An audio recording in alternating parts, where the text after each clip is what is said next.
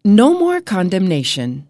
Ang ibig sabihin, sa pamamagitan ni Kristo, ang mga tao'y ibinibilang ng Diyos na kaibigan at nilimot na niya ang kanilang mga kasalanan. 2 Corinthians 5.19 Pangarap ni Eman maging isang piloto, ngunit hindi ito natupad. Madalas kasi siyang mag-cutting sa school para uminom at tumambay kasama ang kanyang best friend at kapitbahay na si Jehu. Kaya pinatigil si Eman sa pag-aaral ng kanyang mga magulang. Araw-araw sa tuwing sisilip si Eman sa bintana, nakikita niya sa kabilang bintana ang matalik niyang kaibigan na nakaupo ring kagaya niya. Nauubos ang oras ni Eman kakatingin kay Jehu habang sa isip niya, sinisisi niya ito sa mga nangyari. Isang araw, habang nakaupo na naman siya sa isip niya ay sinisisi niya si Jehu, narinig niyang tinatawag siya nito mula sa sala ng kanilang bahay. Nagtaka siya kung bakit naroon si Jehu. Samantalang nakikita pa rin niya sa bintana ang lalaking nakaupo.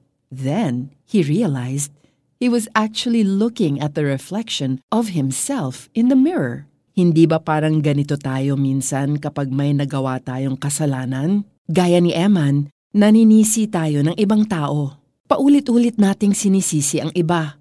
Pero ang totoo, hindi natin mapatawad ang sarili natin. We condemn ourselves. Umiiwas tayo sa ibang tao at nagkukulong sa kwarto. Figuratively speaking, para tayong prisoner na walang kalayaan at kinabukasan. We feel condemned. Na-realize ni Emma na ang nakikita pala niyang tao sa bintana ay hindi ang kaibigan niyang si Jehu, kundi siya. Have you realized and admitted your own fault, your own sin? Have you repented?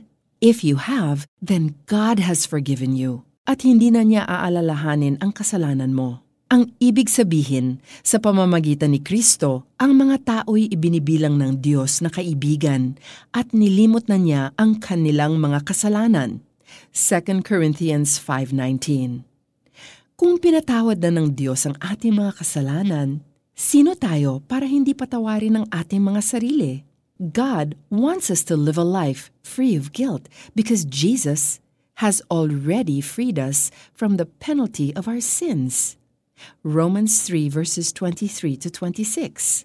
Pinagbayaran na ni Jesus ang kaparusahan para sa ating mga kasalanan sa pamamagitan ng kanyang pagkamatay sa krus. Kung nais mong maging malaya from condemnation, here's a short prayer you can utter. Lord, thank you for forgiving me for all my sins, I acknowledge that because of your grace, expressed in the sacrifice of Jesus, you have forgiven me. Hindi mo na ako paparusahan dahil si Jesus na ang naparusahan. Salamat sa freedom and second chance for a better life. Thank you, dear Jesus. For our application, imeditate ang Romans 5 verses 6 to 11.